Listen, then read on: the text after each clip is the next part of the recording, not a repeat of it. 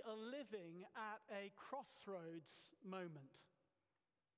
I spoke to the leader of a London church this week, and I said, How were his people doing? Not in their faith lives, but in their working lives.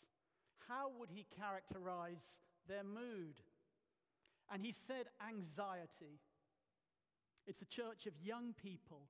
He said, Anxiety about getting on the housing ladder, anxiety about a democracy that they distrust, and anxiety about future uncertainty. But he also said that he and they were gripped by a sense of opportunity in this moment. The sense that we stand at a crossroads moment. I also spoke this week to the head of a youth project in Blackbird Leys, and I asked her, how would she characterize the state of her young people at the moment? And she said, anxiety. Anxiety about family members in poor states of physical or mental health. Anxiety about redundancies amongst relatives and about future uncertainty. But she also said, it's a time of opportunity. We stand at a crossroads moment. What are you living for? The American monk Thomas Merton said, If you want to identify me, ask not where I live or what I like to eat or how I comb my hair, but ask me what I am living for in detail. Ask me what I think is keeping me from living fully the life I want to live. What are you living for? And what is it to step into your destiny. That sense of right calling, that God has his hand on you in a special way for special purposes. Nehemiah is a man who stepped into his destiny for God at a similar crossroads moment where his people had been through a time of national disaster and they needed to start recovering and rebuilding. Now, maybe your dreams have stalled in the last year, or maybe you have been proceeding exactly as normal. Maybe your dreams have crashed and you're currently seeking a new calling. Well, we meet in the presence of the living God tonight, the God who calls us into our destinies. And I believe He's going to call people tonight, and I believe He's going to recommission people tonight in what they're already doing. As this history book of Nehemiah opens, we're in the 5th century BC. 130 years earlier, the Babylonian Empire has come and ransacked Jerusalem, striking at the heart of the wayward people of God. Some of its community have got exiled to Babylon, some have remained in the ruined city. It's a national catastrophe, it's a spiritual trauma. And several decades later, some exiles return courtesy of the new empire of the day, the Persian Empire. An inferior temple is rebuilt, and 13 years before our book begins, Ezra the priest returns with another group of exiles. And again, he restores some of their worship. But the situation remains bleak. The people of God remain shaken by exile. It's a time of economic downturn. Many have turned from regular worship the poor are exploited, and neighboring cities are overrunning Jerusalem. And meanwhile, 900 miles east in what's modern day Iran, a government official, Nehemiah, the son of exiles, serves within the Persian Empire. And he's about to receive a call from God. It's not going to be a supernatural call, as with a, a burning bush appearing to Moses or the angel of the Lord appearing on the threshing floor to Gideon. We don't read those words, and the word of the Lord came to Nehemiah. No. Hanani, a brother, perhaps a blood brother, perhaps simply a fellow Jew, comes from Jerusalem with a, a bunch of other men. And Nehemiah asks them, out of curiosity, a very simple question and our curiosity shapes the direction of our future. because the answer that he receives changes everything. They said to me, Those who survived the exile and are back in the province are in great trouble and disgrace. The wall of Jerusalem is broken down, and its gates have been burned with fire. When I heard these things, I sat down and wept. For some days I mourned and fasted and prayed before the God of heaven. The news from Jerusalem, it interrupts Nehemiah's life. It initiates a crisis for him. And a true crisis always produces a sifting in a person. We grow through being tested in life. And in a crisis, unless you're going to put your head in the sand or you're going to retreat in pessimism, you have to choose and reveal your heart. A crisis demands that our whole self be present. And Nehemiah here lets reality speak to him. He opens his eyes and he lets the suffering and the plight of his people touch him. From the privacy and the comfort of his life in the Persian Empire, he could remain perfectly indifferent. But the needs of those on the margins of his life stop him in his tracks. He hears the Spirit of God speaking to him from the margins, which is where God often speaks to his people from. And the imagery is simple and telling. Nehemiah sat down and wept, and mourned and fasted for days, and then began praying day and night, actually for four months. Nehemiah cannot remain indifferent. He has an open heart. He receives a burden. And we have to come against indifference in our hearts. Indifference always blocks the work of the Spirit, the opportunities that God seeks to invite us into. God is looking for willing hearts. And when you receive God's call, your heart joins with the heart of God. It joins with the compassionate, moved, stirred heart of Jesus Christ. You see, heaven has to break down Nehemiah's walls before he can go and rebuild the walls of Jerusalem. Our biggest need today is to be touched by God. Nehemiah is touched by the plight of his brothers and sisters 900 miles away. And when his heart is broken, God can use him. And the availability of his heart will determine the extent of his future influence. But our heart can get paralyzed by grief. You and I are not meant to carry the weight of the world on our shoulders. Amy Carmichael was an Irish missionary working in India at the turn of the 20th century, rescuing young Hindi girls from temple prostitution. And she felt this as a really deep burden. But she became discouraged at some failures rescuing particular girls until she had a vision. She writes, At last, a day came when the burden grew too heavy for me. And then it was as though the tamarind trees about the house were not tamarind, but olive. And under one of those trees, our Lord Jesus knelt, and he knelt alone. And I knew that this was his burden, not mine. It was he who was asking me to share it with him, not I who was asking him to share it with me. After that, there was only one thing to do. Who that saw him kneeling there could turn away and forget? Who could have done anything but go into the garden and kneel down beside him under the olive trees? God showed Amy that it was God who was carrying the burden and that she simply needed to join in with him. You join in with him, and he releases the resources of heaven to you. And Jesus is lamenting over the youth of Blackbird Leys and over many other situations of local and national need. And the question is, is will we open our eyes and join in with the cries of his heart? Will we go into the garden and kneel with Him.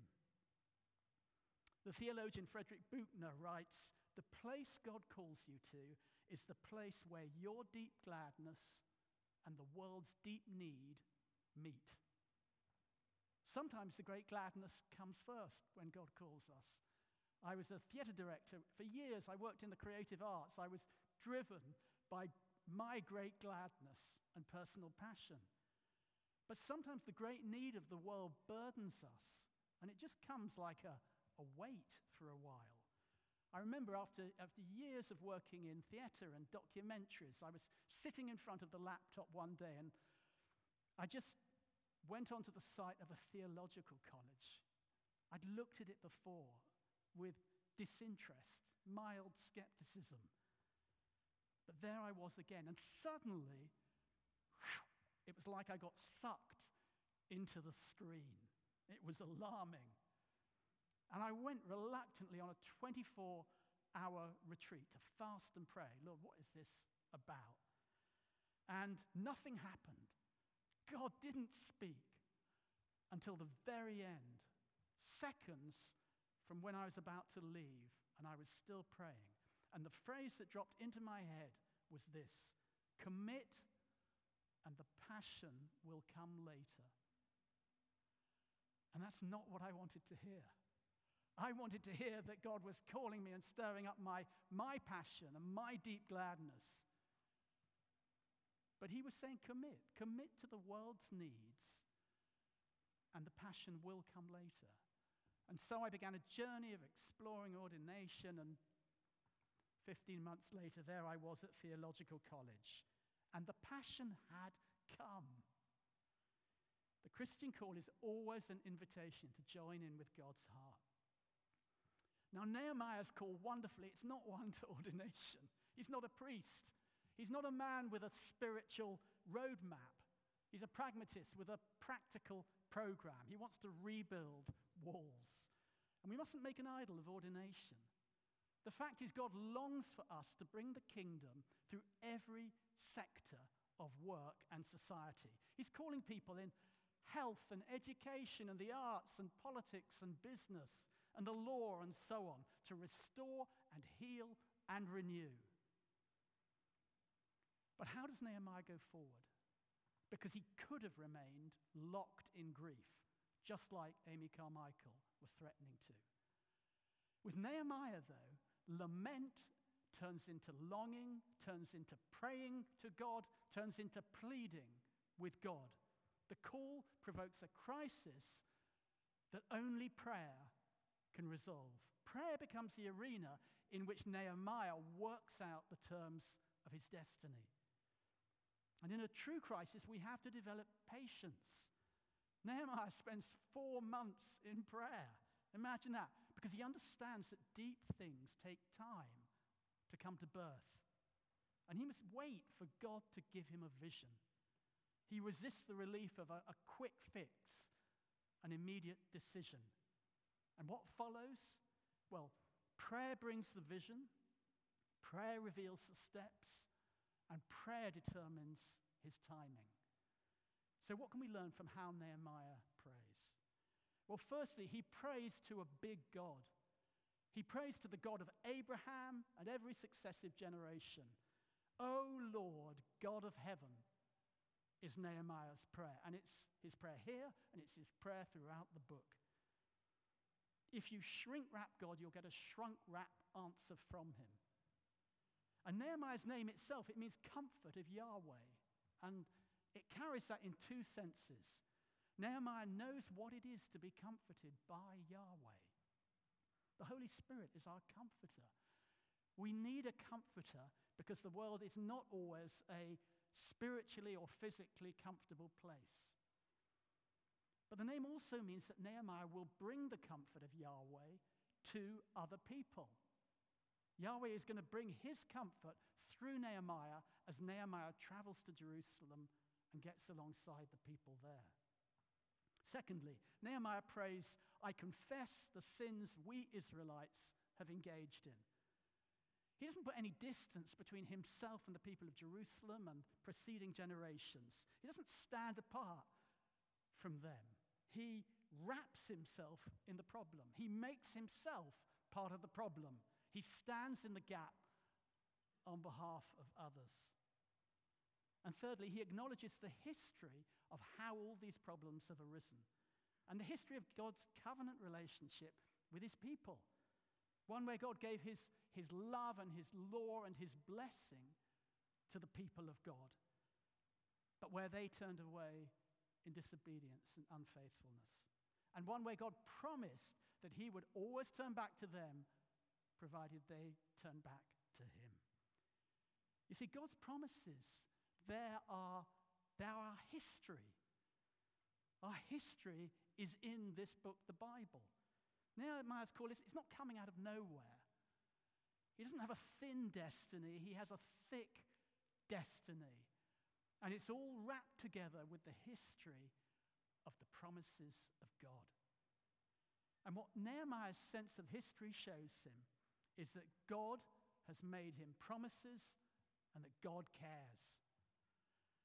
And so, fourthly, after four months of prayer, gripped by his burden, Nehemiah challenges God's honor. He insists on holding him to his promise. And this is what he prays Remember the instruction you gave your servant Moses, saying, If you are unfaithful, I will scatter you among the nations. But if you return to me and obey my commands, then even if your exiled people are at the furthest horizon, I will gather them from there and bring them to the place I have chosen as a dwelling for my name. When God gives us a call, God is true to his deepest promises. In 1950, in the Hebridean revival of Lewis, a blacksmith stood up in a nighttime prayer meeting prayed a mighty prayer, and he concluded with this, very much the same as Nehemiah. He said, God, do you not know that your honor is at stake? You promised to pour out floods on dry ground, and you are not doing it. God, your honor is at stake, and I challenge you to keep your covenant engagements. And the church leader who'd asked him to pray that said at that moment, that whole granite house shook like a leaf. And as they went outside, it was 2 a.m. in the morning. They have long prayer meetings there. They found the whole village alive, quote, ablaze with God. People carrying chairs around, asking if there was spare room in the church. God issues the call, God fulfills the promise. And post COVID, it's not going to be about reset to the old normal. It will be about rebuild and it will be about new build. And God needs new vision from you, from us. He needs new solutions in business and the arts and education and health and trade and architecture. What's your vision for God's building project? Because Jesus' heart still breaks. He's still weeping. Not under the tamarind tree, but under the flyovers around the ring road and up at Carfax and back in the nations that you've traveled from to come and study here. God is looking for willing hearts and for people ready to step into their destiny. He did it with Jackie Pullinger calling her to the drug, addicts of Hong Kong. He did it with Heidi Baker, calling her to the orphans of Mozambique. He did it with Henry Martyn, the man on the right in the mission window behind me, one of the brightest mathematics students Cambridge University had ever seen, one of the youngest fellows ever, called instead to go to India at the age of 24 as a missionary. He wrote in his journal on arrival there, I feel pressed in spirit to do something for God. I've hitherto lived to little purpose, more like a clod than a servant of God. Now let me burn out for God. And six years later, he translated the New Testament into Hindi and Persian and supervised its translation into Arabic. And that changed countless lives. And then, with tuberculosis and fever in his veins, he died at the age of 31. A life ablaze for God. Now, Nehemiah has positioned himself in his prayer as part of the problem. And what God's going to do now is exactly what he did to Jackie Pullinger and Heidi Baker and to Henry Martyn. He's going to say to him, Nehemiah, the answer to your prayer is you. You are the answer to the problem. God's not calling him to send a cut of his salary to Jerusalem. He's not calling him to send a memo telling them to rebuild the walls. He's not calling him to pray for somebody in Jerusalem to be raised up to do the job. He's the God of Isaiah 61, the God who calls each of us to be rebuilders of ancient ruins, restorers of places long devastated, and renewers of ruined cities. And so Nehemiah prays, Give your servant success today by granting him favor in the presence of this man. He says to God, I'm personally ready to act. And now, at the end of the chapter, we finally learn who Nehemiah is. I was cupbearer to the king. The thing is, a call pursued, it always leads you to a gatekeeper. It always leads you to the person who holds the key to the new realm you're seeking to enter.